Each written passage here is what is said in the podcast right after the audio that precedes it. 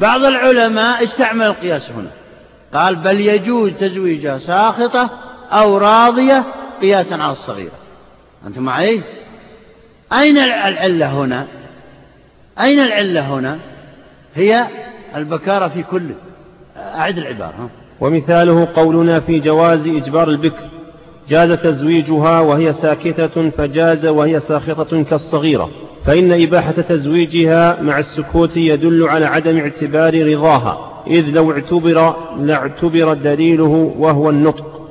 اي نعم لما قال النبي صلى الله عليه وسلم إذنها صماتها معنى ذلك أنه آه، لا ينظر إلى كلامها. لا ينظر إلى كلامها. فإذا جاز تزويجها وهي آه، صامتة فيجوز تزويجها وهي متكلمة وساخطة. لا مانع من ذلك. هذا كلامه. ولكن بعضهم علل بالبكارة في كله. والبكر معروف أنها لم لم يجري عليها تجارب وخبرة. فلا تعلم معادن الرجال. أما الثيب فهي تستأمر. يعني بمعنى كما ورد في الحديث. أي ينظر إلى رأيها. فإن سخطت فلا تزوج. نعم. أما السكوت فمحتمل متردد. وإذا لم يعتبر رضاها أبيح تزويجها حال السخط. وكذا قولنا في منع إجبار العبد على النكاح. صحيح. هذا الكلام غير صحيح أصلا.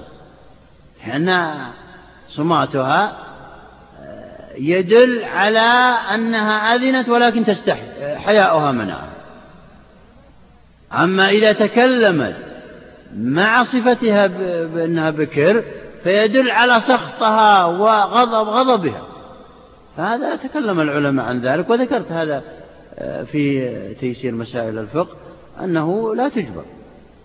نعم. وكذا قولنا في منع إجبار العبد على النكاح. لا يجبر على إبقائه فلا يجبر على ابتدائه كالحر. أي نعم. العبد إذا تزوج فيجوز له أن يطلق. الطلاق لمن أخذ بالساق سواء كان صغير أو كبير عبد أو حر وهذا عام. فلا يجوز له أن يجبر على التزويج كما أنه لا يجوز قياسا على عدم جواز إجباره على استدامة الزواج يجوز أن يطلق أعد العبارة. وكذا قولنا في منع إجبار العبد على النكاح لا يجبر على إبقائه فلا يجبر على ابتدائه كالحر. أين. يعني لا يجبر العبد الرقيق على النكاح. قياسا على عدم جواز إجباره على استدامة النكاح. يعني يجوز أن يطلق ولو لم يأذن له السيد سيده. قالوا فكذلك لا يجبر على النكاح. والجامع بينهما أن العبد يملك التلفظ بقبلت بالقبول ويملك التلفظ بالطلاق. وهذا ليس داخل بملكية السيد له وإنما ملك السيد ماله لأن العبد من الأموال يعتبر أصلا. فماله يعتبر من نماء ماله من نماء العبد يعني كالبهيمة. فإن عدم الإجبار على الإبقاء يدل على خلوص حقه في النكاح وذلك يقتضي المنع مع الإجبار في الابتداء. نعم. باب أركان القياس. عموما قسم العلماء القياس إلى ثلاثة أقسام. قياس علة من حيث طبعا التعليل. قياس علة وقياس شبه وقياس دلالة. أما قياس العلة هو القياس الذي ذكرناه وهو العام والشامل لأغلب الفروع الفقهية وهو الوصف المناسب. أما قياس الشبه فهو أن يتردد الفرع بين أصلين. يلحقه المجتهد بأشبههما عنده عند المجتهد طبعا. فإذا حذف أصلا من الأصلين فإنه ينقلب إلى قياس علة وهو اسم مناسب قياس الدلالة وهو دليل العلة لا بالعلة. يلحق الفرع بالأصل بدليل العلة لا بالعلة مثل الشدة كما قلنا كالشدة وهذا يرجع إلى قياس العلة. إذا كلها ترجع لو دققنا النظر إلى قياس العلة وهو المشهور والمعروف. لذلك تجدون بحث قياس العلة وهو الوصف المناسب أطال فيه سواء كان متق... الصفحات المتقدمة أو ما سيأتي من أركان القياس كلها في قياس العلة. وذكر هذا فقط ملاحظات أو تنبيهات. نعم. قياس العلة؟ أنا قلت لكم. أن قياس الشبه ينقلب إلى قياس علة. كيف ذلك؟ أن المجتهد إذا كان عنده أصلا الآن عنده أصلا وعندنا فرع العبد هل يلحق بالبهيمة أو يلحق بالحر؟ فمن ألحقه بالبهيمة قال لا يملك. ومن لأن البهيمة لا تملك المال. ومن ألحقه بالحر بأوصاف قال أنه يملك المال. أنت معي؟ إذا جاء مجتهد وألحقه بالبهيمة وقال إنه لا يملك لأنه يورث ويباع ويشترى ويوهب وإلى آخره. فإن فكأنه حذف الأصل الثاني وهو الحر كأنه صار قياس علة أنت معي؟ وإذا جاء مجتهد آخر وألحقه بالحر فهنا حذف الأول فينقلب إلى قياس علة كل كل مجتهد بحسبه. بحسب ما ما يستدل به وما يقوله وما يغلب على ظنه في ذلك. نعم. قياس العلة يرجع إلى أصل واحد ثم الشبه يرجع إلى أصلين ثم يرجع. آه، أي نعم. هذا في ابتداء الأمر. يتردد المجتهد في, في عملية القياس. تعرفون أن عملية القياس صعبة جدا. لذلك تجدون الشافعي قال من لم يعرف القياس فليس بفقيه أصلا. لو حفظ كل شيء القرآن والسنة وغير ذلك فإنه ليس بفقيه. فإذا أجرى أتى يجري يريد يجري عملية القياس ووردت حادثة لا يعلم وهناك أصلان أو ثلاثة أو أربعة فإنه يختبر هذه الأصول. أيها أشبه بذلك الفرع فيلحقه وهذه عملية صعبة يجلس عليها الفقيه يمكن أشهر وهو متردد. هل هذا كذا أو هذا كذا؟ باب أركان القياس. وهي أربعة أصل وفرع وعلة وحكم. فالأول له شرطان. نعم. أركان القياس ها هذه يفصل بين القياس بها بين القياس وبين الاجتهاد المطلق. الاجتهاد المطلق وهو استنباطات الأحكام من الألفاظ هذا لا يشترط فيه أركان. لكن القياس اشترط فيه أركان وهو الأصل والفرع والعلة والحكم. لذلك نتجت صعوبته من ذلك لأن الأصل له شروط والفرع له شروط والحكم له شروط حكم الأصل والعلة لها شروط. فمتى تتوفر تلك الشروط؟ هذا هو هي نقطة الصعوبة في هذا الأمر. فلا يقيس المجتهد ولا يجري عملية القياس إلا إذا توفرت شروط الأصل وتوفرت شروط الفرع وتوفرت شروط العلة الجامعة بينهما. وتوفر شروط حكم الأصل. وهذا فيه صعوبة شديدة. لذلك قال الشافعي ما قال. لذلك محك العلماء. العارف من غير العارف في القياس فالأول له شرطان. لذلك عرف بعضهم كما سبق لنا عرف بعضهم بعض الفقهاء القياس بأنه الاجتهاد. يعني هو الاجتهاد. كون الاستصحاب والمصلحة المرسلة وغير ذلك من الأدلة واستنباط الأحكام من الألفاظ الكتاب والسنة وغير ذلك كل هذه تابعة للقياس. فمن عرف القياس عرف هذه الأمور بسهولة. ومن لم يعرف القياس لو عرف تلك الأمور لو هو لن يعرفها. لو عرفها لن يفيد شيء لن يستفيد شيء. لذلك قالوا أن القياس هو الاجتهاد. مثل ما قال النبي صلى الله عليه وسلم الحج عرفة. الحج عرفة. هل صحيح أن الحج عرفة؟ لا. يعني صحيح أن الإنسان إذا وقف بعرفة يرجع إلى بلاده وانتهى الحج لا وإنما يقصد من هذا النبي صلى الله عليه وسلم كما قال الفقهاء أن الإنسان إذا أدرك الوقوف بعرفة فإنه بإمكانه يدرك الأركان الأخرى والشروط والواجبات وغير ذلك. لكن إذا فاته الوقوف بعرفة خلاص لا يمكن أن يدرك شيء. يرجع إلى بلاده ويحج من العام القادم إن أراد. كذلك القياس. إن عرف القياس المجتهد فإنه سيعرف آه، أنواع الاجتهادات الأخرى من باب أولى. وإن فاته القياس ومعرفة القياس فإنه سيفوز جميع أنواع الاجتهاد من باب أولى. فالأول له شرطان أحدهما أن يكون وهو الأصل. الأصل له شرطان نعم. أحدهما أن يكون ثابتا بنص أو اتفاق من الخصمين. أن يكون ثابتا بكتاب أو سنة أو إجماع. من الخصمين وليس إجماع الأمة. سيأتينا هل يشترط إجماع الأمة أو لا. لكن المقصود بالإجماع هنا إجماع الخصمين. إجماع الخصمين. إذا كان مت... إذا كان متناظرين كل واحد أمام الآخر فإذا أجمعوا على أن هذا يصلح أن يكون أصلا فإنه يكون أصلا ويعتد به. أن يكون ثابتا بكتاب بآية من الآيات أو حديث من الأحاديث أو إجماع الخصمين. هذا شرط. من الشروط المتفق عليها نعم. فإن كان مختلفا فيه ولا نص فيه لم يصح التمسك به. فإذا كان فإن كان مختلفا فيه ولا نص فيه لم يصح التمسك به. إذا كان مختلفا فيه بين الخصمين قيدوها ترى. أما إذا اشترطنا كما سيأتينا إجماع الأمة لا يمكن أن نقص أبدا ويبطل باب القياس ترى. إلا ما ندى فإن كان مختلفين بين الخصمين أو لم يثبت الأصل في كتاب ولا سنة فإنه لا قياس ولا يجوز نعم. لم يصح التمسك به لأنه ليس بناء أحدهم على الآخر. ومثال الثابت بالكتاب قياس النبيذ على الخمر. الخمر ثبت تحريمه بالكتاب.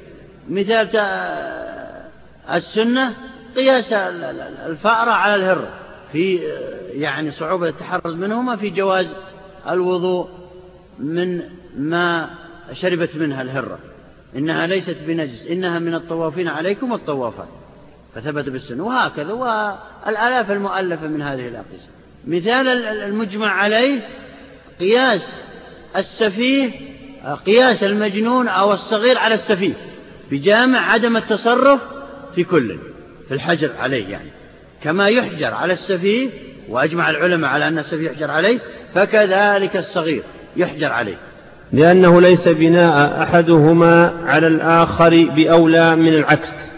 يقصد اتفاق الخصمين.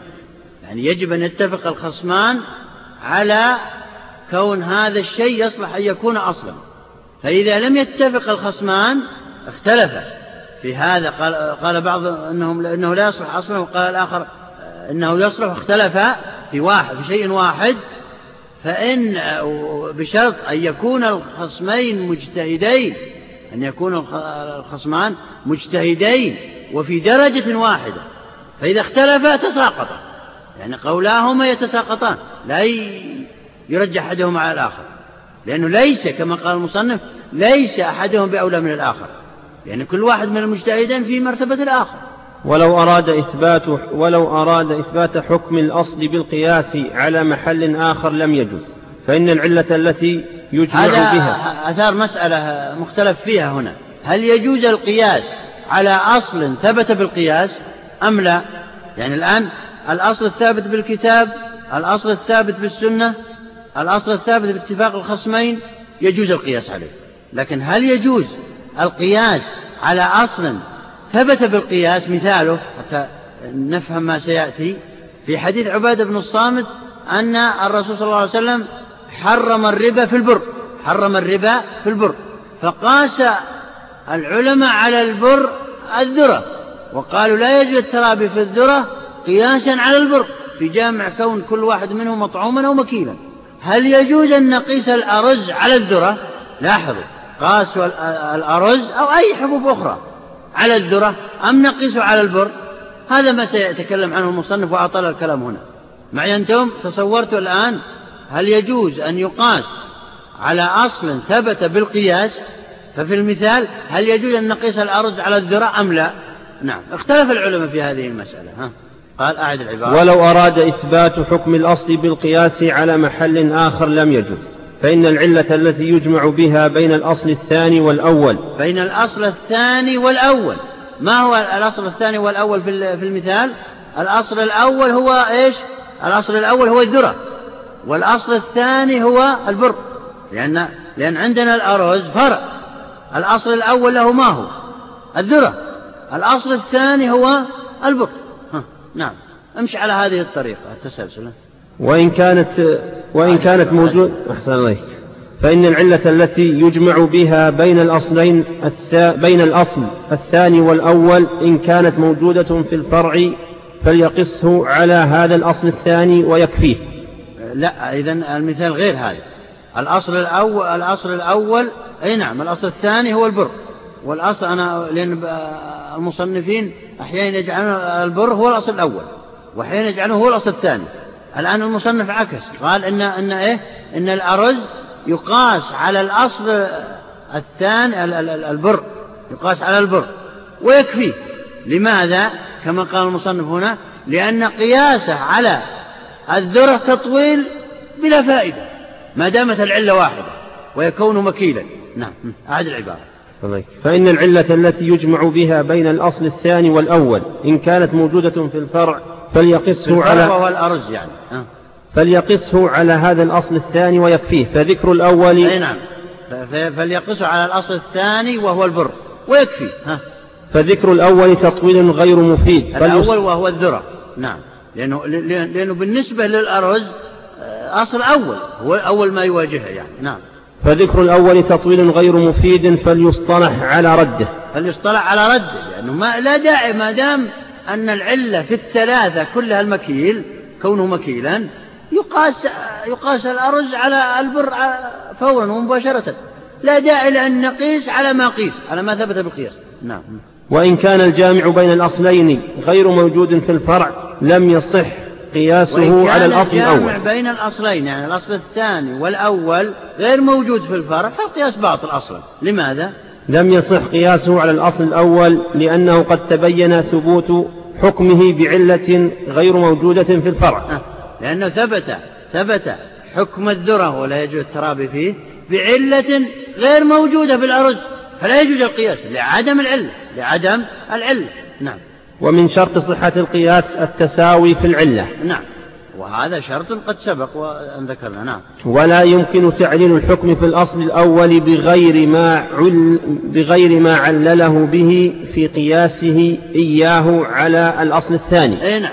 يعني بمعنى إن ادعى مدع بأن هناك علة ولكنها موجودة في الأصل الثاني بين الثاني وبين الأرز لكن لا توجد في الأصل البر. بين الأصل الأول وبين الأرز موجود العلة لكن لا توجد في البر وهو الأصل الأول. فإنه إيه؟ وهو الأصل الثاني كما سماه المصنف. فإنه لا يجوز هذا لأنه جمع بينهما بعلة غير موجودة بين إيه؟ البر والذرة. لم تنطبق. نعم. فإنه إنما يعرف كون الجامع علة بشهادة الأصل له. واعتبار الشرع له بإثبات الحكم على وفقه. يقصد من هذا أن المرجع للقياس وإثباته هي العلة إن وجدت علة تجمع الثلاثة صح القياس. البر والذرة والأرز فصح القياس على على البر فورا ومباشرة.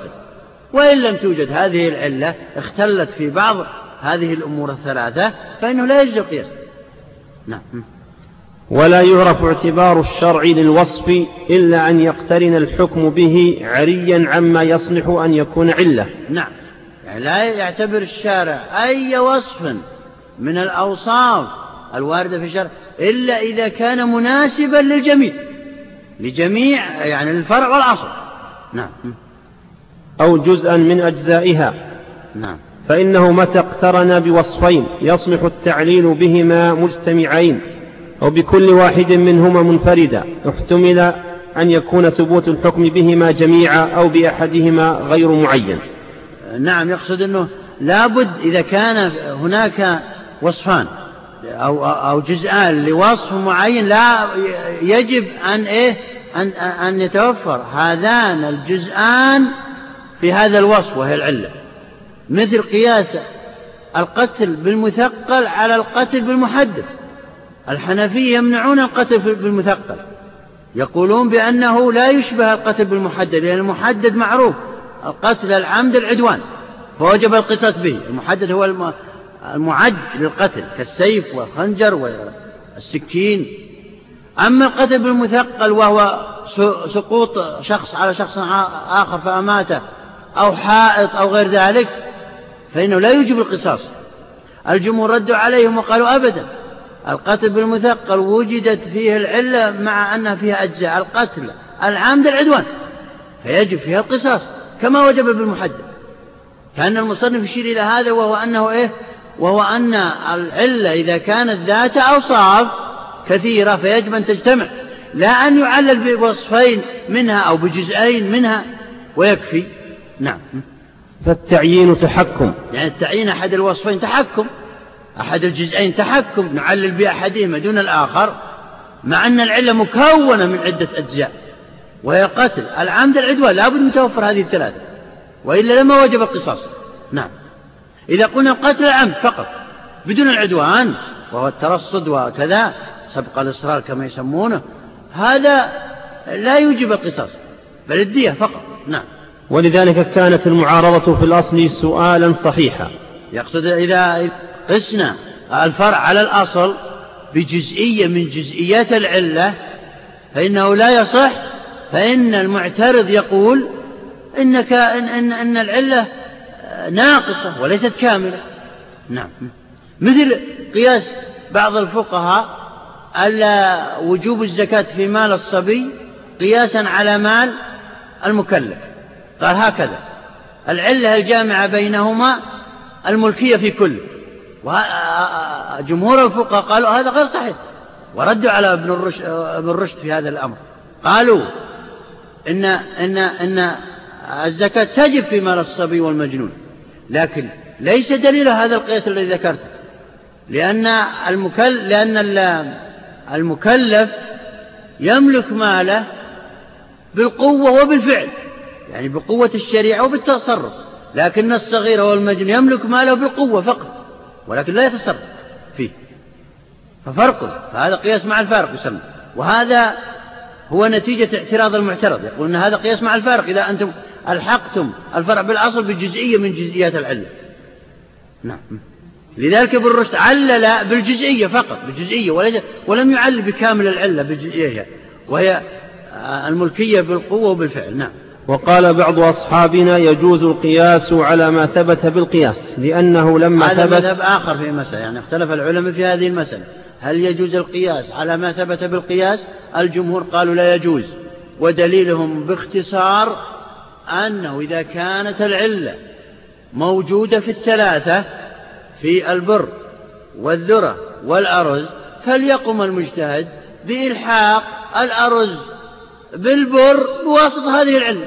إذا كانت العلة واحدة لا داعي لأن يقيس على الذرة المقاس على البر أصلا. وإن كانت العلة مختلفة فلا يجوز القياس أصلا لأنه لا جامع إلا العلة بين بين المقاس والمقاس عليه. نعم. وقال بعض أصحابنا يجوز القياس على ما ثبت بالقياس. نعم. لأنه لا بعض الحنابلة قالوا هذا. نعم. لأنه لما ثبت صار أصلا في نفسه فجاز القياس عليه كالمنصوص. أي نعم هنا دليلهم القياس. دليلهم القياس. يقولون كما أنه يجوز أن نقيس على أصل ثبت بالكتاب أو السنة أو الإجماع بين الخصمين فكذلك يجوز أن نقيس على أصل ثبت بالقياس. ثبت بالقياس. الجامع بينهما هو أن كل من هذه الأربعة دليل يسمى دليل شرعي معتبر. الكتاب والسنة والإجماع والقياس كلها أدلة معتبرة. فيجوز أن نقيس على ما ثبت بالقياس. نعم. ولعله أراد ما ثبت بالقياس واتفق عليه الخصمان. هذا طبعا اعتذار من ابن قدامة. اعتذار من ابن قدامة يقول لا يصح لكن إذا كان إذا أراد هذا الحنبلي من أصحابنا أنه يضاف ما ثبت بالقياس يضاف إليه آه، ما ثبت بالإجماع فإنه صحيح. لكن كونه كوننا نقيس على أصل ثبت بالقياس فقط هذا لا يجوز. نعم. وقال قوم من شرطه أن يكون متفقا عليه بين الأمة. هذا أيضا آه، مسألة منعزلة أيضا لأن لأن هنا أثار عدة قضايا في هذا الشرط الشرط الأول للأصل. الأول قال أنه يجب أن, يت... أن يكون الأصل ثابتا بكتاب أو سنة أو إجماع. هذا متفق عليه إجماع بين الخصمين طبعا. المسألة الثانية أنه قال هل يجوز القياس على ما ثبت بالقياس على أصل ثبت بالقياس؟ اختلف العلماء فيها. أو طبعا الخلاف لفظي هنا ترى. الخلاف لفظي لا ثمرة له. لأن كل قائل بأنه آه، بهذا الكلام لكن عبروا هذا بتعبير آخر. المسألة الثالثة اختلف العلماء. هل يجوز القياس بأصل لم يثبت بإجماع الأمة عليه بإجماع جميع العلماء أم لا؟ فعند الجمهور قالوا قالوا لا يشترط هذا. المسألة الثالثة اشتراط إجماع جميع العلماء. الجمهور قالوا لا, لا يشترط هذا. بل يجوز القياس على ما ثبت بالكتاب. عند المجتهد منفرد يعني. وما ثبت عنده بالسنة وما ثبت بإجماع الخصمين يجوز هذا يجوز القياس عليه. أما اشتراط كون الأصل مجمع عليه بجميع العلماء هذا لم لا نشترطه. أما المذهب الثاني فذكره المصنف هنا فقال وقال قوم من شرطه أن يكون متفقا عليه بين الأمة. بين الأمة أي يجمع جميع العلماء نعم. فإنه إذا لم يكن مجمعا يعني من شرط عليه. الضمير يعود إلى الأصل من شرط الأصل أن يكون مجمعا عليه بين الأمة نعم. فإنه إذا لم يكن مجمعا عليه فللخصم أن يعلل الحكم في الأصل بمعنى مختصا به لا يتعدى إلى الفرع أي نعم. هذا دليلهم. وصلى الله على نبينا محمد. بسم الله والحمد لله والصلاة والسلام على رسول الله. نبدأ. بسم الله الرحمن الرحيم. الحمد لله رب العالمين والصلاة والسلام على نبينا محمد وعلى آله وصحبه أجمعين. أما بعد فقال الإمام ابن قدامة رحمه الله تعالى في روضة الناظر في أركان القياس وقال قوم من شرطه أن يكون متفقا عليه بين الأمة. نعم آه، لا زلنا في آه، أركان القياس ولا زلنا في شروط الركن الأول وهو الأصل وهو الشرط الأول للركن الأول وهو الأصل والشرط هو أن يكون ثابتا بكتاب أو بسنة أو بإجماع الخصمين فكلمة الإجماع آه، فيها تساهل إذا أطلقت والمقصود هو إجماع الخصمين. آه، واختلف العلماء في القياس على ما ثبت بالقياس وذكرنا الخلاف ولا يصح كما بين المصنف آه، لكن اشترط بعضهم أن يكون الأصل مجمعا عليه بين جميع علماء الأمة. اشترط بعضهم أن يكون الأصل مجمعا عليه بين جميع علماء الأمة. نعم. صحيح. وقال قوم من شرطه أن يكون متفقا عليه بين الأمة فإنه إذا لم يكن مجمعا عليه فللخصم بين الأمة بين علماء الأمة وإلا الأمة هي لا تقصد بعوامها إنما علماء الأمة. نعم. فإنه إذا لم يكن مجمعا عليه فللخصم أن يعلل الحكم في الأصل بمعنى مختصا به لا يتعدى إلى الفرع. أي نعم. يعني يقصد بالعلة القاصرة. الخصم إذا قالوا في دليلهم إذا لم يكن آه الأصل قال جميع الأمة بأن يصلح أن يكون أصلا يقاس عليه بعلة متعدية فإن الخصم لهذا القائس سيقول إن العلة قاصرة لا تتعدى محلها لا تتعدى محلها. فيبطل القياس. نعم. فإن ساعده المستدل على التعليل به انقطع القياس لعدم المعنى في الفرع. أي نعم. إن ساعده يعني وافقه المستدل بالقياس يعني قائس. إن ساعده القائس هذا المستعمل للقياس على هذا بطل القياس. لعدم وجود العلة في الفرع لأن العلة القاصرة من صفاتها أن لا توجد في أجزاء أخرى وآحاد وصور. المقصود بالعلة في القياس العلة المتعدية وقد كررناها كثيرا. العلة القاصرة لا تنفع بشيء إلا إلا كما سيأتينا إن شاء الله بتعريفنا لحكمة الحكم لحكمة الحكم. فقط. نعم. وإن لم يساعده منع الحكم في الأصل فبطل القياس. نعم وإن لم يساعده الخصم على أن العلة قاصرة فإنه يمنع لوجود الاختلاف لوجود الاختلاف بين القائس بين القائس وبين هذا المخالف بين القائس وبين هذا المخالف. فإذا وجد وجدت المخالفة إذا لا قياس. نعم. وسموه القياس المركب. نعم. ومثاله قياسنا العبد على العبد على المكاتب.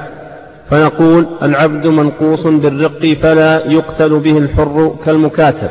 يعني إذا إذا قتل حر عبدا إذا قتل حر عبدا عن طريق العمد العدوان فهل يقتل العبد به؟ إذا قتل فهل يقتل الحر بذلك العبد؟ أم لا؟ اختلف العلماء. هناك بعض العلماء قالوا لا يقتل جمهور العلماء قالوا لا يقتل لماذا؟ قياسا على المكاتب. قياسا على المكاتب وهو الذي اشترى نفسه من سيده على أقصاد يسددها على مهل على يعني أوقات متفرقة. هذا المكاتب اسمه. كاتب نفسه يعني اشترى نفسه من سيده. يسدد يشتغل عند الناس ويسدد لسيده ثمنه. فإذا انتهى مسددا لهذا الثمن عتق وصار حرا. فالمكاتب إذا قتله حر فإنه لا يقتل به فإن الحر لا يقتل به. نعم أعد العبارة. فنقول العبد منقوص بالرق فلا يقتل به الحر كالمكاتب. أي نعم.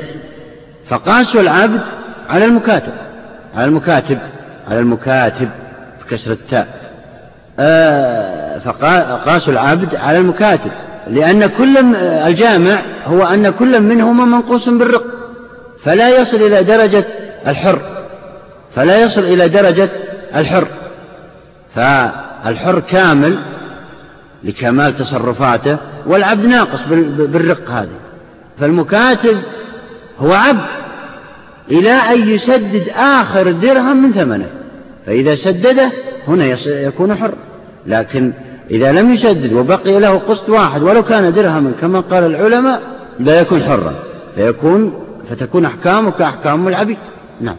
فيقول المخالف العلة في المكاتب أنه لا يعلم هل المستحق لدمه الوارث أم السيد. أي نعم. يخالف ال ال ال إذا لم يكن المسألة مجمع عليها يأتي خصم للقائس ويقول إننا لم نقتل المكاتب لعدم علمنا بإيه؟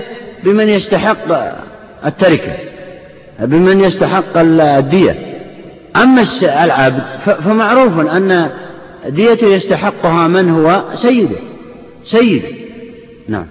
فإن سلمتم ذلك امتنع قياس العبد عليه لأن مستحقه معلوم. نعم. فإن سلمت ذلك أن يعني يقصد من هذا أن المكاتب لا يعلم هل يملك نفسه أو يملك بعض نفسه لأنه سدد بعض الأقصاد. أم ماذا؟ إذا سلمتم هذا فلا يقاس عليه العبد لعدم التساوي بينهما. العبد كله للسيد لكن المكاتب آه، بعضه للسيد يعني سدد بعض أقصاده. نعم.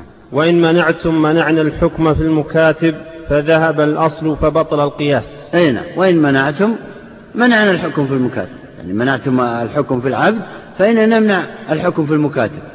وهكذا.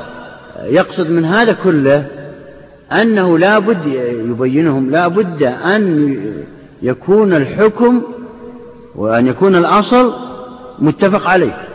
وهنا الأصل وهو المكاتب مختلف فيه فلا يصلح لأنه إذا كان مختلف فيه كل يعلله من جهة. فلا يصح أن يقاس عليه شيء معروف اتجاهه وأنه لسيده. يقاس على المكاتب مع أنه غير معلوم. نعم. وهذا لا يصح لوجهين. هذا هذا جواب ابن قدامة. هذا لا يصح لوجهين يقول. أه؟ يعني يقصد اشتراط. الاشتراط كون. الأصل. يجب أن يجمع تجمع عليه يجمع عليه جميع علماء الأمة. هذا ليس بصحيح لوجهين. نعم. أحدهما أن كل واحد من المتناظرين مقلد. فليس له منع حكم ثبت مذهبا لإمامه لعجزه عن تقريره فإنه لا يتيقن مأخذ إمامه في الحكم. نعم أن كل واحد من الخصمين أو من الخصوم لهذا القائس لا يستطيع أن يعني يعلل بشيء ويمنع الحكم مع أن إمامه والذي هو يقلده لأن كل العلماء على مراتب بعضهم يقلد البعض الآخر. إذا كان أعلى منه في المرتبة يقلده سواء كان من الأربعة أو غيره. فلا يمكن أن يعني يخالفه مع أنه لا يعلم حقيقة أمر إمامه. هل يخالف أو لا يخالف؟ قد يكون قد يكون الشخص يقتدي بإمام يوافق خصمه إذا لم يصرح لنا بشيء. ولوازم المذاهب ليست مذاهب بعضهم يدعي بأن لوازم المذهب مذهب وهذا غير صحيح ليس بمذهب لأن العلماء كما تعلمون يقاعدون القاعدة ويفرعون عليها بصراحة. أما إذا لم يفرعوا عليها بصراحة فلا يلزمون على قاعدتهم. لا يلزمون على قاعدتهم أنه ينبغي أن يفعل كذا أو لا يفعل كذا. مثل مثلا مثل الإلزام على القاعدة أنه اختلف العلماء في أقل الجمع. فقال بعضهم أن أقل الجمع ثلاثة. وقال البعض الآخر أن أقل الجمع اثنان وقال البعض الثالث أن أقل الجمع واحد. من قال بأن أقل الجمع اثنان في جميع الفروع الفقهية أو قال بأن أقل الجمع واحد لو أتيناه بفرع شرعي أو, أو ألزمناه ب يعني ما قاله من القاعدة لما قبل ذلك لو كان حيا. فمثلا لو قال شخص طلقت أو أعتقت عبيد أعتقت عبيد. فهنا من قال بأن أقل الجمع ثلاثة لا يمكن أن يقر أنه إذا أعتق من قال أن أقل الجمع اثنان لا يمكن أنه إذا أعتق اثنين برئ ولم يحمل. لابد أن يعتق ثلاثة. يعني أقل الجمع لكن لو لو ألزمناه بمذهب لما أقر به. فلذلك يقول العلماء لوازم المذاهب ليست بمذاهب. هو في خلاف بين العلماء في هذه المسألة لكن الراجح ليست بمذاهب لو كان حيا لما ألزم بهذا بهذا الفرق. مع أن القاعدة آه، من تمسك بها أو من عرفها ألزمه بها وهذا ليس بلازم. نعم. قال صحيح. أحدهما أن كل واحد من المتناظرين مقلد فليس له منع حكم ثبت مذهبا لإمامه لعجزه عن تقريره فإنه لا يتيقن مأخذ إمامه في الحكم. نعم لعجزه عن تقريره يعني لعجزه عن معرفة آه، مقاصد إمامه في قاعدته.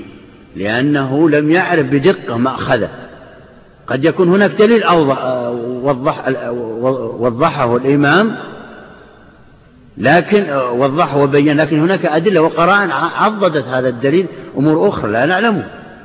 فلذلك ما لنا إلا الألفاظ الصريحة الواضحة نحكم بها بأن هذا مذهب الإمام. لكن نلزمه لا. نعم. ولو عرف ذلك فلا يلزم من عجزه عن تقريره فساده. إذ من المحتمل أن يكون لقصوره فإن إمامه أكمل منه وقد اعتقد صحته. نعم. يعني لا يمكن أن يلزم المقلد إمامه بسبب قاعدة قعدها ذلك الإمام. لا يمكن أن نلزمه لذلك لما روي عن الإمام الشافعي وقد سبق لنا أن قلناه أنه ينكر إجماع أنه ينكر الإجماع السكوتي أو قول الصحابي وقد مر علينا هذا بين الشافعية أنه لا يحتج بها في بعض الأمور أما في البعض الآخر فقد ورد عنه يحتج به ولم يحتج, يحتج بها في بعض الأمور لأغراض وأدلة تبينت إبطال ذلك تبينت إبطال ذلك. نعم.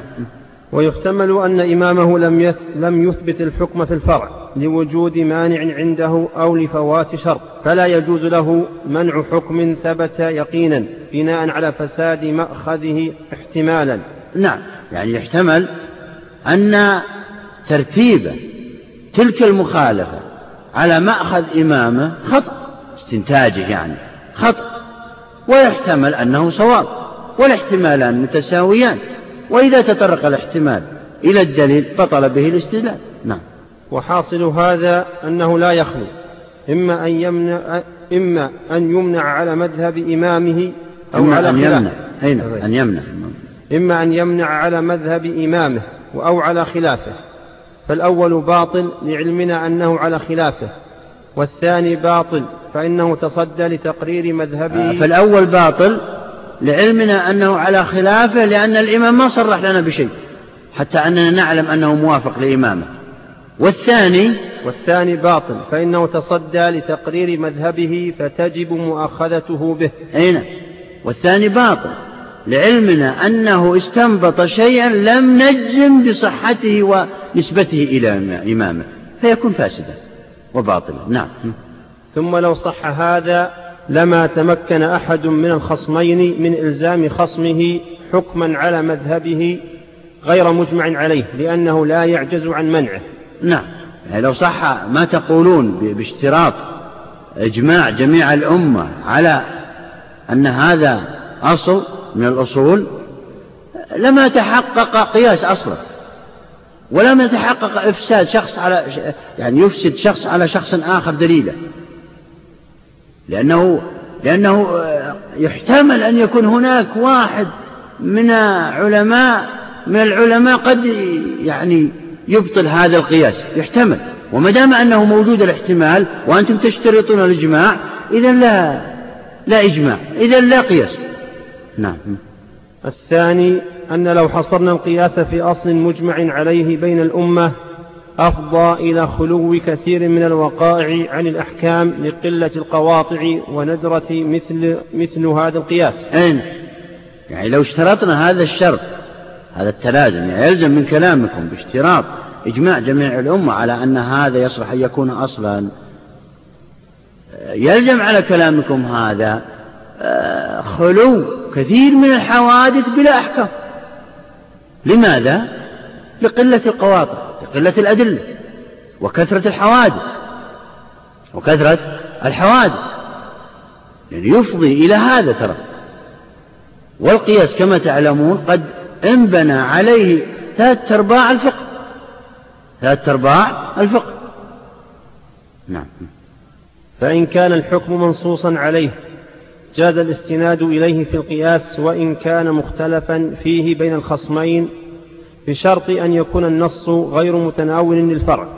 يقصد من هذا أن هذا لا يشترط بل إن المجتهد إذا ثبت عنده نص من كتاب أو سنة أو اتفاق خصمين متناظرين في الحاضر فإنه يجوز أن يقيس عليه سواء كان وافقه أحد أو لم يوافقه أحد خاصة إذا ثبت نص من كتاب أو سنة وقاس عليه فمثلا قياس الفأرة على الهرة في طهارة سؤر آه، سؤرهما إذا ثبت له حديث أبي قتادة آه، إنها ليست من الطوافين عليكم والطوافات إنها ليست بنجس إنها من الطوافين عليكم والطوافات. إذا ثبت له هذا النص يقيس عليه الفأر يقيس عليه الفأر ولا يلتفت وجميع الحشرات وجميع الحشرات التي لم تتكون من من الكنيف لم تتكون من الحمامات يعني. فيقيس عليه فيقط آه، سؤر جميع الحشرات كالفأرة وغيرها طاهر. إذا شربت من ماء يجوز أن نتوضأ منه. فإذا إذا ثبت له النص هذا. ما له دخل بكون يعني أحد وافقه أو ما وافقه ليس له دخل في هذا.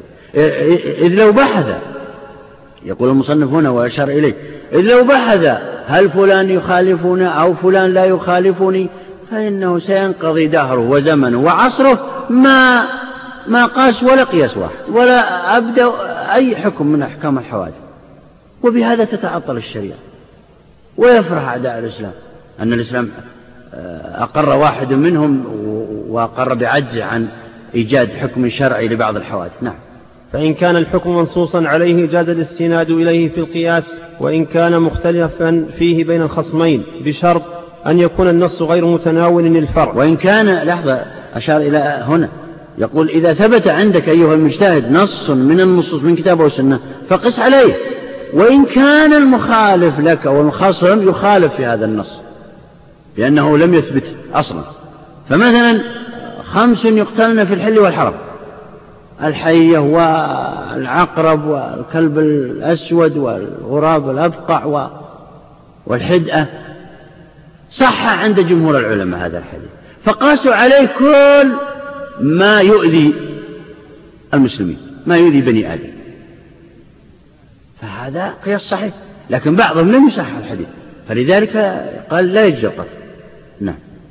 بشرط أن يكون النص غير متناول للفرع فإنه إذا أي كان نعم هذا شرط أساسي. غير متناول للفرع يعني بمعنى أن يكون النص هذا الذي أنت قست عليه لا يتناول لا يدخل الفرع ضمن عمومه. لا يدخل الفرع ضمن عمومه. إذ لو دخل الفرع ضمن عمومه معناه أن قس شيء بنفسه. قس شيء بنفسه. مثل مثلا كل مسكر حرام. يقول ابن حزم أنا أحرم النبيذ لكن ليس عن طريق القياس. عن طريق إيش؟ هذا الحديث. الجمهور ما صحح هذا الحديث. لذلك قاسوا النبيذ على الخمر مثلا. فلذلك كأن ابن حزم يقول إنكم قستم شيء تناوله النص. والنظام أيضا. يقول النص على العلة النص على العلة يدل على تعميم اللفظ لجميع الفروع أو غير النص إذا فهمناها وقطعنا بها. فمثلا عند النظام الذي ينكر القياس خالف الجمهور في أن النبيذ يقاس على الخمر. قال لا إن النبيذ نوع من أنواع الخمر نوع من أنواع الخمر. فلذلك الآية تعم الآية تعم فهذا تناوله النص.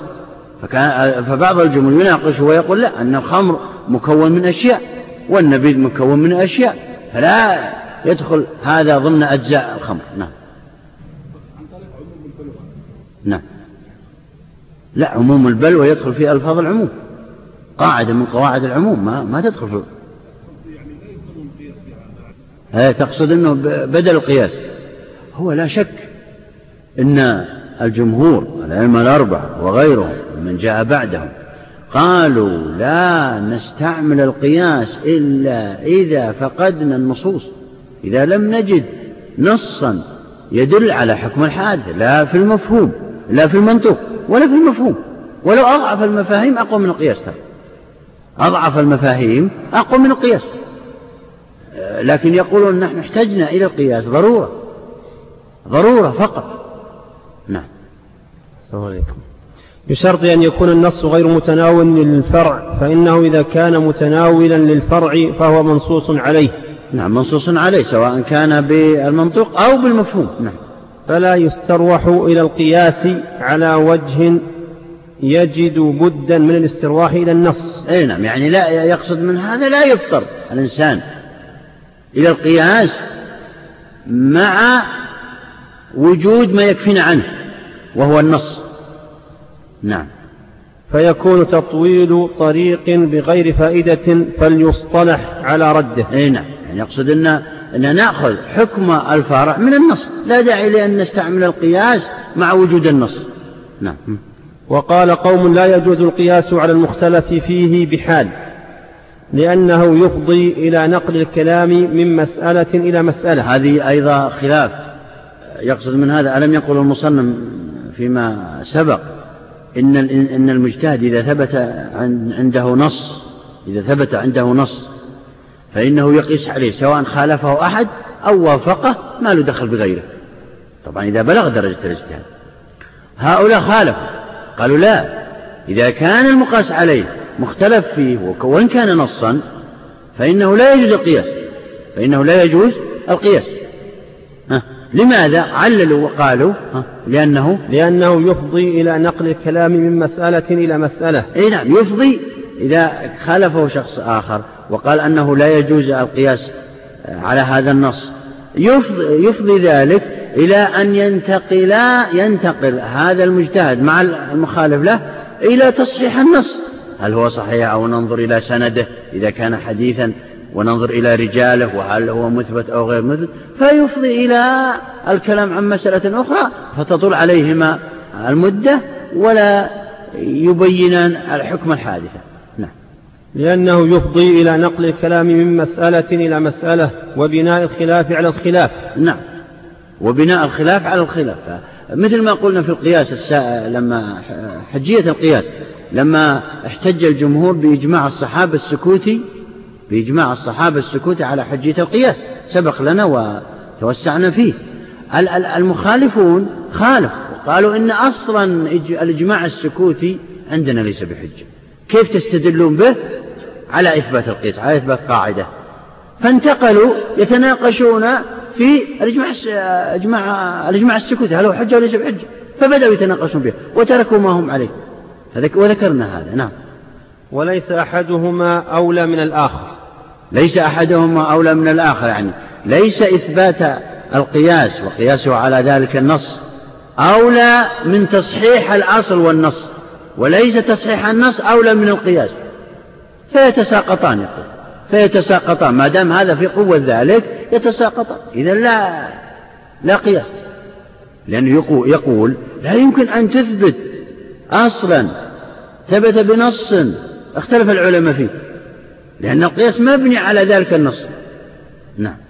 ولنا أن حكم الأصل أحد أركان الدليل فيجب أن يتمكن من إثباته بالدليل.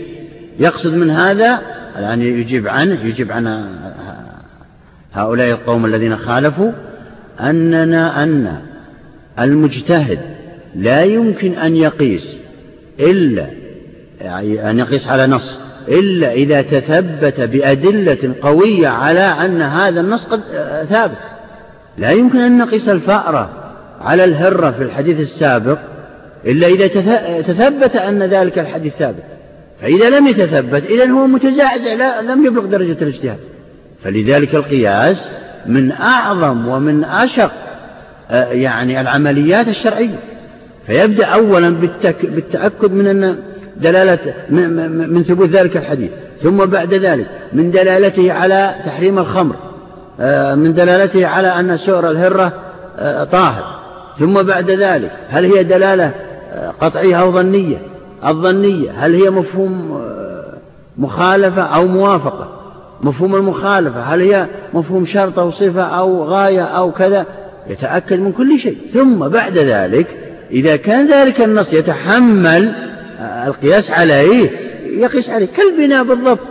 يتأكد الإنسان من أساسيات هذه العمارة إذا أراد أن يضيف دورا آخر أو ثالث أو رابع وهي دورين مثلا يتأكد يسأل أو يتأكد من البنائين ليكون أحياء للأساسيات يتأكد من المقاولين يتأكد ويأتي بمهندسين ويكشفون كشف عام ودقيق.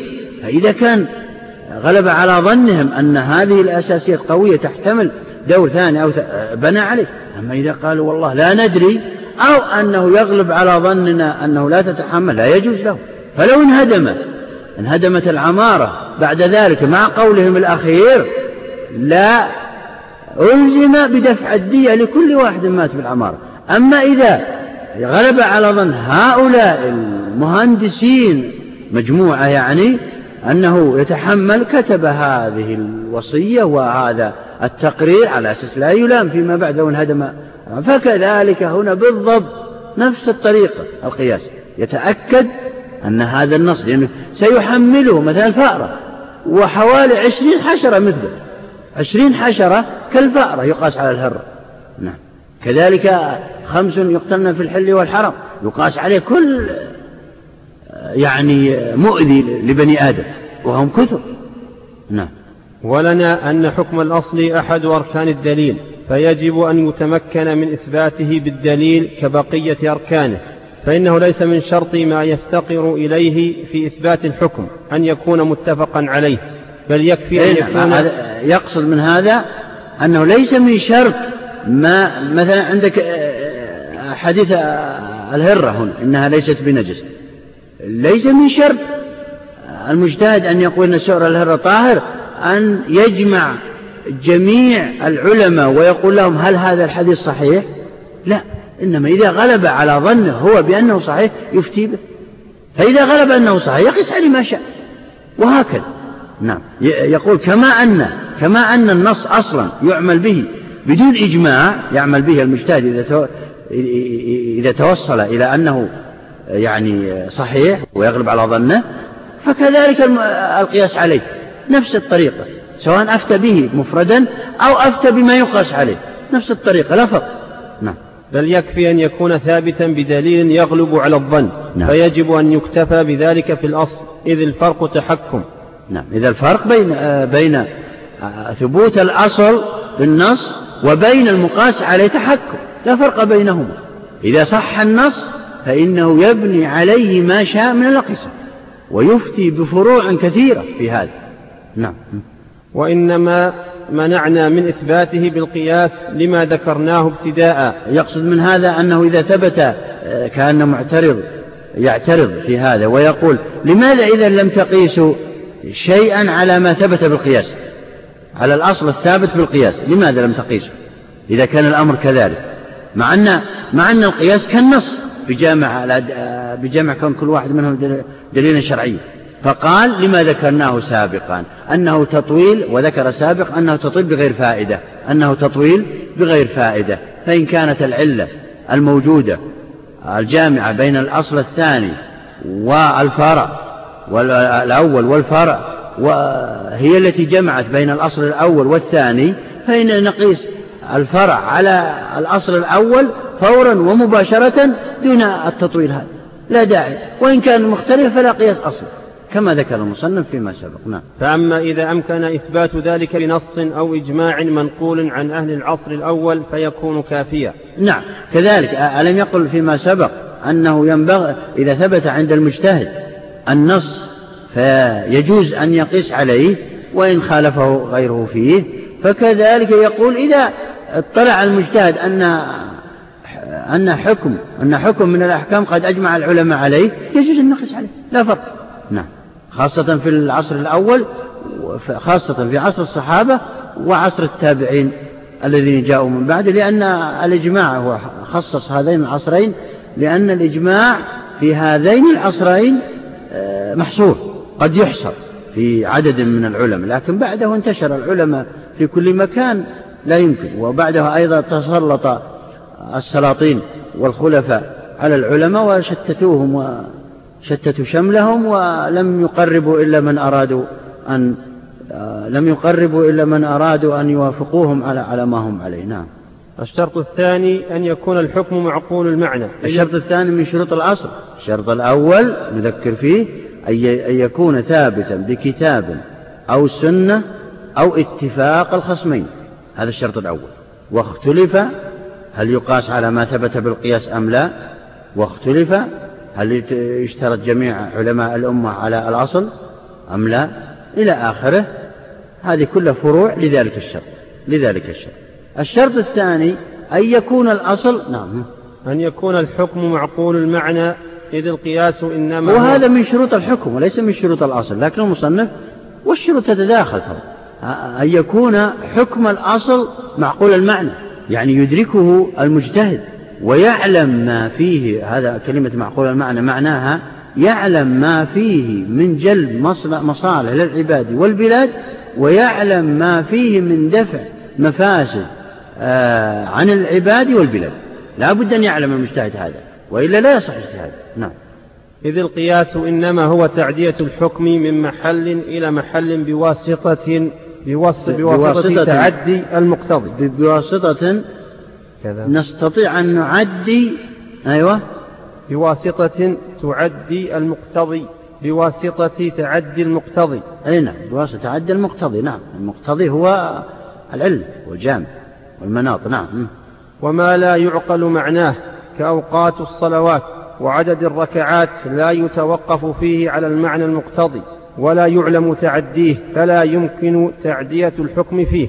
يعني يقصد من هذا أن يكون معقول المعنى بمعنى أن المجتهد يدرك المعنى الذي لأجله شرع هذا الحكم في الأصل.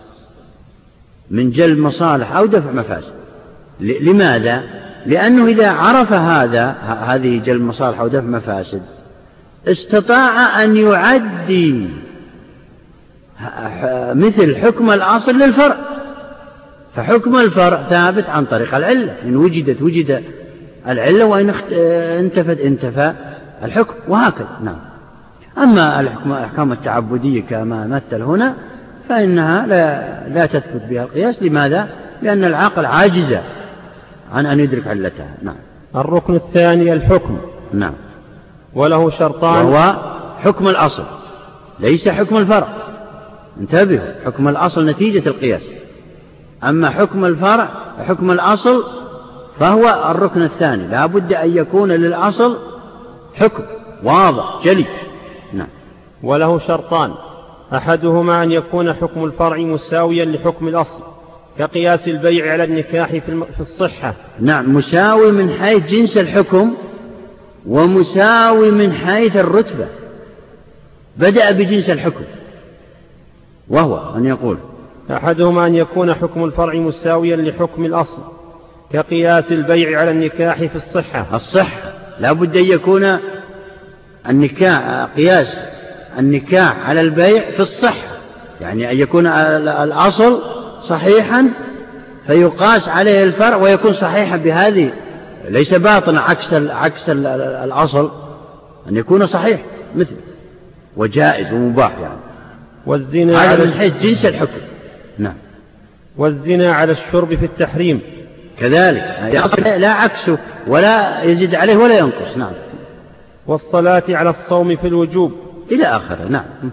فإن حقائق هذه الأحكام لا تختلف باختلاف متعلقها والسبب يقتضي الحكم لإفضائه إلى حكمته.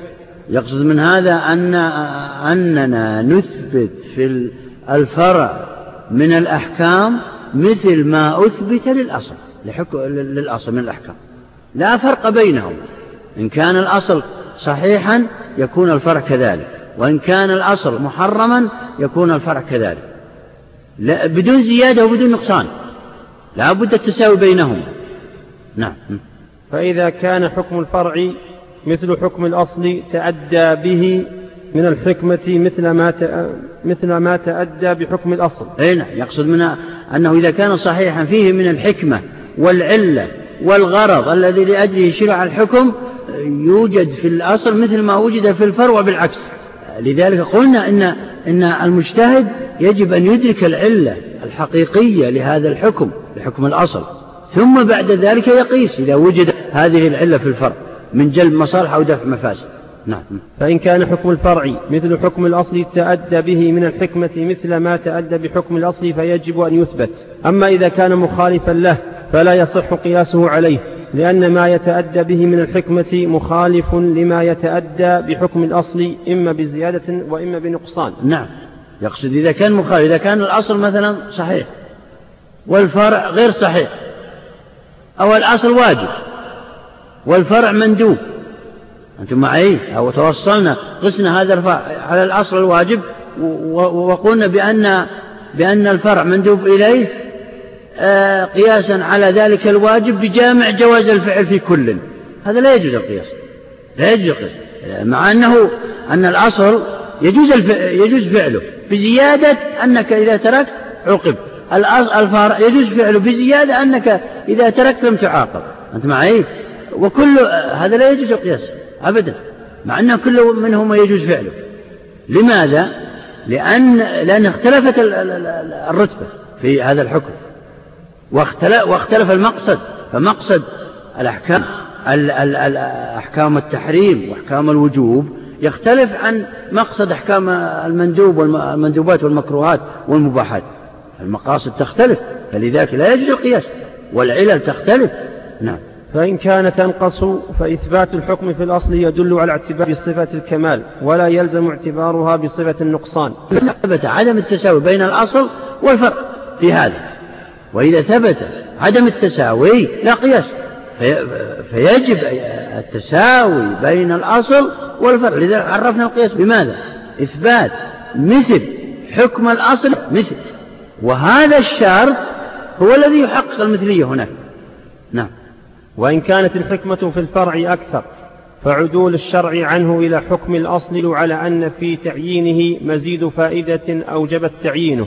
نعم إذا كان أكثر. إذا كان مثلا الأصل مندوب. فرع قد توصلنا إلى أنه واجب قياسا على المندوب. هذا لا يجوز لأن الشارع قصد بالمندوب غير ما قصده في الوجوب.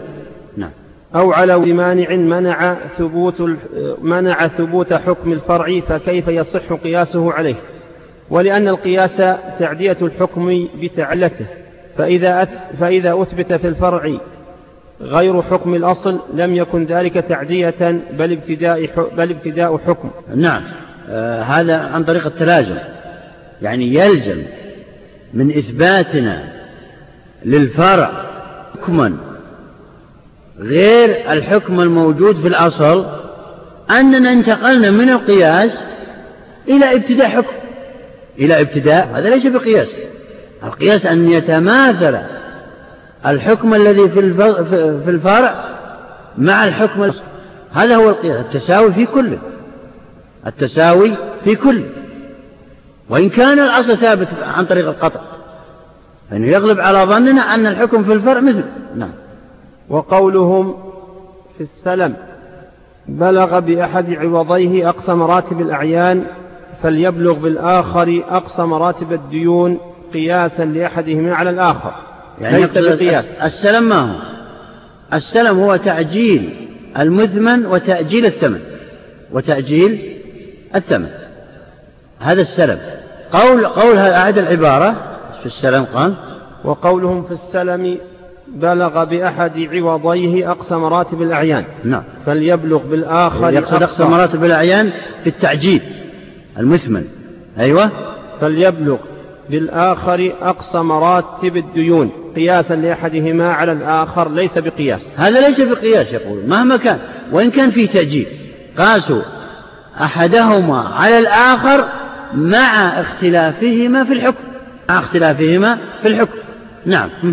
إذ القياس تعدية الحكم وتوسعة مجراه فكيف تختلف التعدية وهذا نعم لأنه أقصى مراتب التقديم يخالف أقصى مراتب الانتهاء فهذا غير قياس لاختلاف الفرع مع الأصل فهذا مصعب عليه في الأمر وهذا مسهل عليه يعني الخلاف في التسهيل والتصعيب أو الخلاف في في نفع في نفع الأصل أكثر من نفع الفرع فهذا أيضا إذا اختلف فإنه لا يجوز القياس أيضا. العلماء في القياس التساوي تمام التساوي بينهما يعني التساوي بين الأصل والفرع كم تمام وكمال التساوي بينهما في كل في جميع الوجوه. وإذا اختلفت المنافع أو عجل عجل المنفعة لأحدهم على الآخر أو نحو من ذلك فإنه لا قياس. لأن المصالح تختلف. نعم. مصلحة المقاس تختلف عن مصلحة المقاس عليه أو العكس. هذا قصد من هذا المثال. نعم. وكذلك لو أثبت في الأصل حكما ولم يمكنه إثباته في الرفع إلا بزيادة أو نقصان فهو باطل لأنه ليس على صورة التعدية. نعم. يعني مثلا قياس بعض العلماء.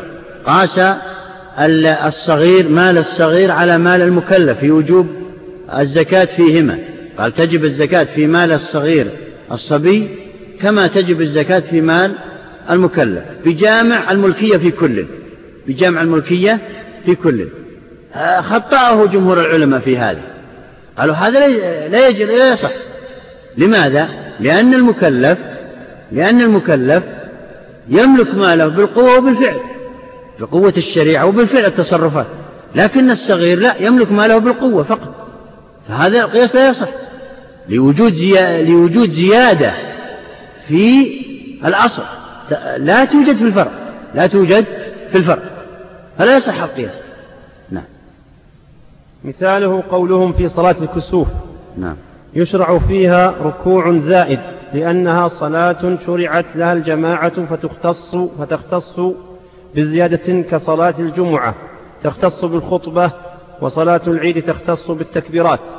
وهذا فاسد فإنه لم يتمكن من تعدية الحكم على وجهه وتفصيله. نعم.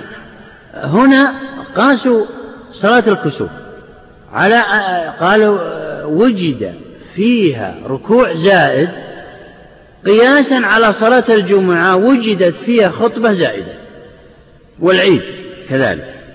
بعضهم قال هذا الكلام فأنكر الجمهور ذلك قال هذا ليس بقياس.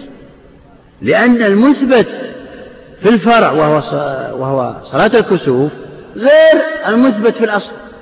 هذاك خطبة منفصلة عن الصلاة وحضورها أيضا ليس بواجب ولا ليس يعني كذا.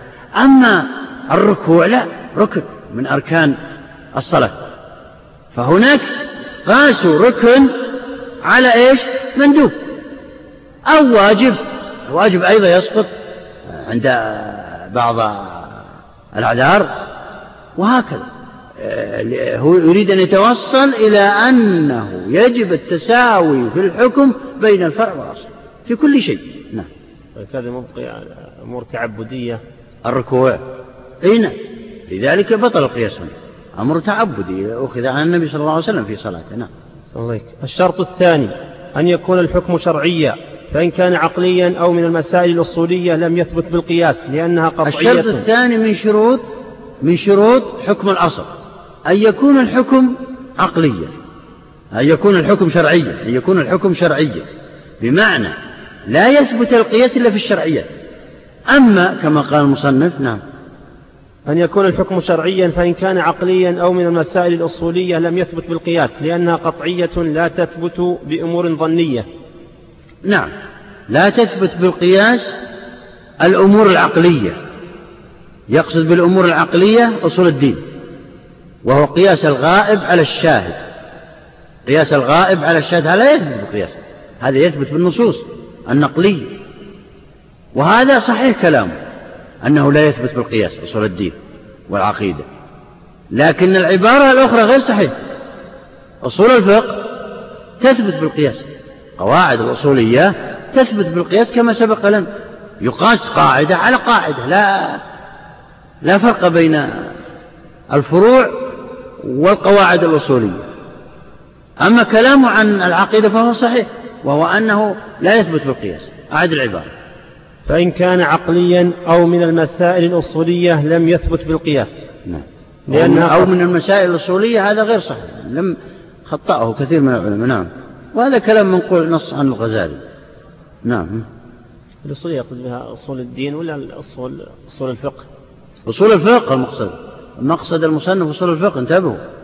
أما العقليات فعند العلماء جميعا المقصود به قياس الغائب على الشاهد وهو قياس الخالق على المخلوق. تصرفات هذه الأمور. هذا لا يثبت بالقياس. يثبت بالنقول. ما ثبت بالنص. نعم. لأنها قطعية لا تثبت بأمور ظنية وكذلك لو أراد إثبات أصل القياس وأصل خبر الواحد بالقياس لم يجز لما ذكرناه. نعم. أضاف هنا وبين أنه لا يثبت هذه الأمور بالقياس وهذا غير صحيح تثبت بالقياس. نعم. وقد مر علينا مسائل كثيرة قسنا شيئا على شيء كما تذكرون. نعم. فإن كان لغويا ففي إثباته بالقياس اختلاف ذكرناه فيما مضى. أي نعم. إن كان القياس في اللغة يشير إلى مسألة قد سبقت وهي القياس في اللغة يعني قياس اللواط على الزنا. قياس اللواط على الزنا أو النبش أو النبش على السرقة. ليس قياس اللائط على الزاني هذا يثبت قياسا. وليس قياس النباش على السارق هذا ليس مقصود هنا. المقصود القياس في اللغة وهو قياس النبش على السرقة. فإن كان بعضهم أجاز القياس في اللغة وهو أن النبش يقاس على السرقة بجامع أخذ الشيء بخفية النبش هو حفر القبر وأخذ ما, ما على الأموات من الأكفان. آه، هل تقطع يده أو لا تقطع يده؟ من أثبت القياس في اللغة فإن النباش يقطع بالنص تقطع يده بالنص. ومن لم يثبت القياس في اللغة فإن النباش لا تقطع يده بالنص وإنما تقطع يده بالقياس. وهكذا. نعم. الركن الثالث الفرع. نقف على هذه النقطة. عزكم الله. وصلى الله على نبينا محمد. قال رحمه الله تعالى الركن الثالث الفرع. لا زلنا في شروط أركان القياس فسبق أن ذكر المصنف شروط الأصل وشروط حكم الأصل والآن بدأ بشروط الفرع وهي المقصود بالفرع هو الحادثة التي لم يرد حكمها لا في كتاب ولا في سنة ولا في إجماع. هذا هو الفرع وهي المشبه وهي المقاس. فبدأ الآن يذكر شروط لأنه لا يصلح كل شيء أن يكون آه، فرعا. بل لا بد من شروط لهذا الفرع كما اشترطنا في الأصل وحكم الأصل فقط. نعم. ويشترط فيه أن تكون علة الأصل موجودة فيه فإن تعدية الحكم فرع تعدي العلة. نعم. الشرط الأول؟ أن تكون العلة موجودة في الفرع علة الأصل موجودة في الفرع سواء كان هذا الوجود قطعيا أو ظنيا. سواء كان هذا الوجود قطعيا أو ظنيا. فلا بد من وجودها في الفرع لماذا اشترط هذا الشرط؟ ذكره هنا. قال لأن سبب سبب تعميم الحكم إلى الفارع هي العلة هي سبب القياس كله أصلا. إذ لولا العلة المتعدية لما ثبت قياس أصلا. نعم. واشترط قوم تقدم الأصل على الفرع في الثبوت. نعم. تقدم الأصل على الفرع بالثبوت كأنهم قالوا إنه لا بد أن يكون الفارع قد حدث بعد الأصل. هذا قال بعضهم. قد حدث بعد الأصل. في زمن بعد الأصل. نعم. لأن الحكم يحدث بحدوث العلة فكيف تتأخر عنه؟ نعم. هذا دليل اشتراطهم هذا. اشترطوا هذا الشرط لأن المصنف ذكر الشرط المتفق عليه وهو السابق ثم ذكر شرطنا الآن مختلفا فيه. فقال من الشروط المختلف فيها أن يكون الفارع قد حدث بعد الأصل كما قال بعضهم يعني كما قال بعضهم. لماذا؟ قالوا كيف نقيس فرعا متقدما على أصل حدث من جديد؟ هذا لا يمكن. فنظرا لامتناعه عقلا فإنه لا يجوز. هذا سبب شرطهم هذا. ها. والصحيح أن ذلك يشترط لقياس العلة ولا يشترط لقياس الدلالة. يعني أن الصحيح أن هذا الشرط فاسد أصلا. أن هذا الشرط لا يشترط بل إنه يجوز أن يكون الأصل المقاس عليه. قد ثبت قبل الفرع ويجوز أن يكون قد ثبت بعده كالتيمم وذكر هنا. بل يجوز قياس الوضوء على التيمم مع تأخره عنه فإن الدليل يجوز في اشتراط النية. في اشتراط النية يقول العلماء. بمعنى أن النية لم تشترط في الوضوء والوضوء نزل. لحظة. أن النية لم تشترط في الوضوء أولا والوضوء نزل قبل التيمم قبل التيمم. فلما جاء التيمم ونزل بعد الوضوء اشترطت النية فيه. وورد هذا في أثر. فقاس العلماء جميع الطهارات على التيمم. قالوا كما تشترط النية في التيمم تشترط النية في جميع الطهارات. لعموم قوله عليه السلام إنما الأعمال بالنية. إنما الأعمال بالنية يعني العمل الشرعي لا يصح إلا بنية. وكلمة العمل الشرعي الذي يكون الإنسان يعمله لأجل تحصيل ثواب أو سلامة من عقاب.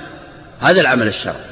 فهنا قيس الوضوء مع أنه متقدم في التشريع على التيمم مع أنه متأخر في التشريع. في وجوب النية. في وجوب النية. في جامع الطهارة في كل بجامع الطهارة في كل هذا لمن قال بأن التيمم مطهر. واختلف العلماء هل هو مطهر أو رافع؟ هل هو رافع يعني للحدث أو هو مبيح للصلاة؟ هو الحقيقة ليس مطهر التيمم وليس برافع للحدث وإنما هو مبيح للصلاة بدليل أنك إذا تيممت كما قال الفقهاء وصليت أو رأيت وأنت تصلي رأيت ماء بطلت صلاتك بطلت صلاتك هكذا فلا بد أن تبطل صلاتك ثم تتوضأ ثم تعيد الصلاة. هذا إذا ما فرغت. إذا فرغت من الصلاة اختلف العلماء. هل هي هل يعيد صلاته إذا وجد الماء بعد الصلاة؟ هل هل يعيد صلاة يتوضأ ويعيد صلاته أم لا؟ اختلف العلماء في ذلك. فالجمهور قالوا بأنه لا يعيد صلاته رفعا للمشقة وإلا هو صلى بلا طهارة. لكن الله عز وجل أباح له رخصة ورفعا للمشقة التيمم. ولماذا جعل التيمم بدل الماء مع أن الماء مع أن التيمم يعني بالتراب ويقبح والماء يطهر وينزه وينظف ذكرنا هذا في اعتراضات النظام على القياس كما سبق لنا ولا؟ نعم. قالوا آه، في الجواب عن هذا أن التراب كالماء في عموم وجوده في البلدان في عموم وجوده في البلدان. إذ غيره من غيرهما من الأجناس نادر الوجود نادر الوجود. نعم. وهذا تسهيل من الشارع.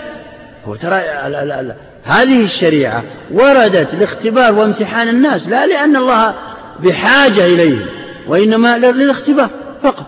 نعم. لا ما في مشقة إذا ما تمت الصلاة. لكن بعد الصلاة هي التي اختلف العلماء فيها. لا, لا الكلام أثناء صلاته فإنها تبطل لأنه يكون قد دخل في صلاة بغير وضوء بماء مع استطاعته مع قدرته. فهنا يستطيع. هذا بشرط ألا يكون الوقت قد خرج أو يخشى أنه يخرج إذا توضأ. بشرط هذا وذكر وأنا ذكرت هذا الكلام في تيسير مسائل الفقه يعني طبقت هذا على الفروع الفقهية. نعم. فإن الدليل يجوز تأخره عن المدلول. هذا دليل عام. يقول شرطكم هذا لا يصح. أن تشترطوا أن الفرع يكون يجب أن يوجد بعد الأصل هذا لا يصح.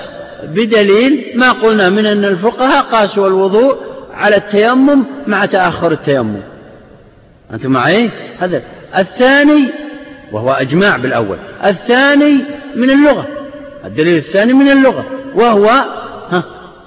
فإن الدليل يجوز تأخره عن المدلول فإن حدوث العالم دليل على الصانع القديم وإن الدخان دليل على النار والأثر دليل على المؤثر. يعني يقصد الأدلة العقلية. أن العقل يمنع من ذلك. فإن المدلول أحيانا يكتشفه الإنسان قبل الدليل بل يستدل به على الدليل. مثل الآن رأيت الآن دخان في مكان ما من بعيد في الجو. أنت يغلب على ظنك بل تيقن أن هناك نار. وهذا يسمى يسمى اكتشاف الدليل قبل المدلول هذا اكتشاف الأثر قبل المؤثر الأثر قبل المؤثر. وهذا هو أساس هو أساس الاكتشافات الآن كلها ترى والمخترعات كلها أساسها هذا الكلام. نعم يلا شو. ولا يشترط أيضا أن يكون وجود العلة مقطوعا به في الفرع. هذا من الشروط المختلف فيها أيضا في الفرع فاشترط بعضهم. أن تكون العلة مقطوعا فيها في الفرع كما قطعنا فيها وكما غلب على ظننا في الأصل. لا يشترط هذا يقول. الجواب ها قال بل يكفي فيه غلبة الظن فإن الظن كالقطع في الشرعيات. نعم. قال لا يشترط أن تكون العلة مقطوعا فيها في الفرع مقطوعا بها في الفرع بل إذا غلبت غلب على ظننا أن العلة هذه موجودة في الفرع فإننا نحمل الفرع على الأصل. نعم. الركن الرابع العلة ومعنى العلة ومعنى العلة الشرعية العلامة ويجوز أن تكون العلامة على الحكم. المقصود بالعلة الشرعية هي العلامة على الحكم وهي الوصف الظاهر المنضبط المشتمل على وصف مناسب. قد سبق تعريفا عرفنا العلة ولا؟ أين سيأتينا سيأتينا الأوصاف وغيرها و... إنما تعريفها أنا أسأل عن تعريفها. نعم. ويجوز أن تكون حكما شرعيا كقولنا يحرم بيع الخمر فلا يصح بيعه كالميتة.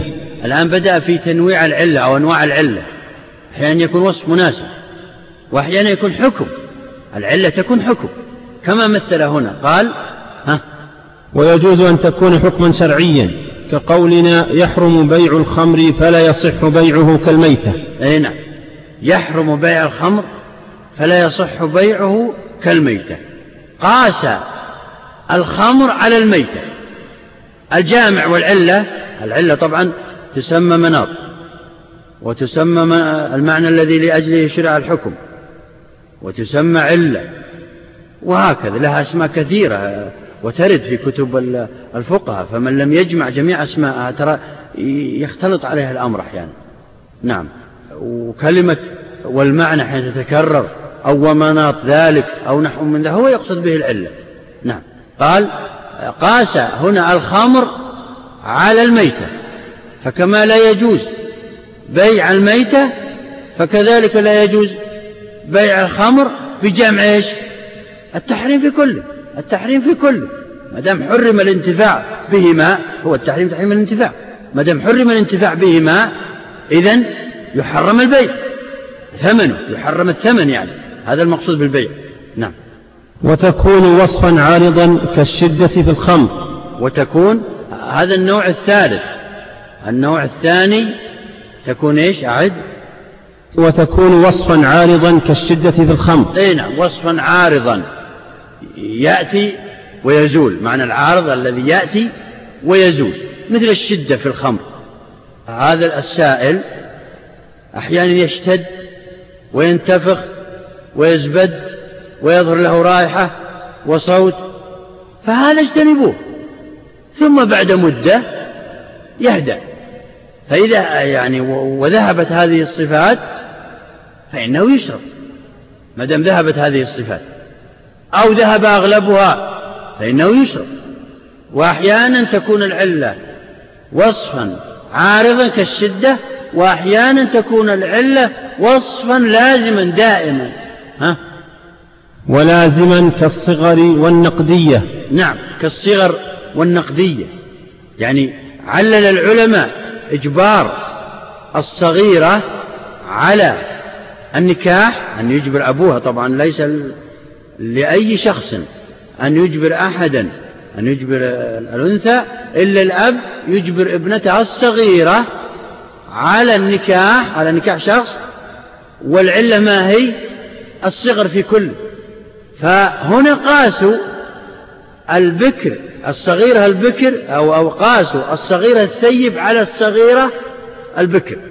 الصغيرة البكر أجمعوا على أنها على أنه يجبرها أبوها الصغيرة البكر. لكن اختلفوا في الصغيرة الثيب الصغيرة من هي؟ التي لا تحيض التي لم يأتي الحيض حتى الآن. فالثيب منها تزوجت هذه اختلف العلماء هل تجبر أو لا تجبر. فقاسوا جمهور العلماء الثيب الصغيرة على البكر الصغيرة بالإجبار. قال يجوز إجبارهما معا. والعلة هي الصغر في كل وعدم التجربة والخبرة يعني وبلوغ بلوغها للعقل الرشيد الذي تفرق بين معاد الرجال. بخلاف الثيب الكبيرة فإنها تفهم بعض الأمور. نعم. كذلك النقدية حرم الربا حرم الربا في الأثمان وغيرها بسبب والعلة هي النقدية في كل أن كلها منقود وفي الحال الاستلام الثمن والمثمن في الحال نعم. أو من أفعال المكلفين كالقتل والسرقة. كذلك كذلك قاسوا السفيه على الصغير في جواز الحجر عليه بل وجوب الحجر عليهما بجامع عدم التصرف وصغر العقل هو الصغر عام ترى وصغر العقل في كل حتى السفيه وهو كبير عمره الأربعين أو الخمسين إذا كان سفيها في أمواله ولا يتصرف كذا يحجر عليه لأن عقله صغير مثل ما يحجر على الصغير وهو الطفل الذي له مال آه، لا يتصرف بماله. نعم. ووصفا مجردا أو مركبا من أوصاف كثيرة. كذلك من العلل. تكون من العلل تكون وصفا مجردا ها؟ أو مركبا من أوصاف كثيرة. وصفا إما أن يكون وصف مجرد مثل حرم الخمر لأجل إسكاره هذا وصف مجرد لوحده بدون أوصاف وأجزاء أخرى. أو تكون عدة أوصاف ضمت إلى بعضها فعلل الحكم بها ها؟ مثل كذلك الصغار كذلك وغير ذلك مما سبق والنقدية والثمنية كل هذه علل وصف مجرد يعني بمعنى واحد فرد. وأحيانا تتكون العلة من من عدد من أوصاف فقال ولا ينحصر ذلك في خمسة أوصاف. أي نعم. مثل مثلا القتل العمد العدوان. يعني وجب القصاص على هذا الشخص للقتل العمد العدوان. فاختلفوا في القتل بالمثقل هل يقتص بمن قتل بالمثقل وهو آه، من جعل حجرا على شخص وقتله. هل يقتص منه؟ مثل ما من قتل بالسكين بالمحدد يعني كالسكين والخنجر والسيف. اختلف العلماء فذهب الجمهور أو إلى أنه يقاس القتل بالمثقل على القتل بالمحدد بجامع إيش؟ بجامع القتل العمد العدوان. لابد من الثلاثة. هذه أوصاف تعتبر. نعم. أي نعم بعضهم نعم هذا شرط آخر. بعضهم يشترط أن لا تزيد الأوصاف على خمسة. لأنه إذا زاد على خمسة أصبح ليس بعلة هذا. هذا حكم آخر قالوا. ولكن الحقيقة والجمهور قالوا أبدا. يعلل بعلة متكونة من أوصاف من وصف. ومن أوصاف ثلاثة ومن خمسة وأكثر من ذلك. إذا كانت العلة جامعة لهذين الحكمين الفرع والأصل يعني. نعم. وتكون نفيا وإثباتا. نقف.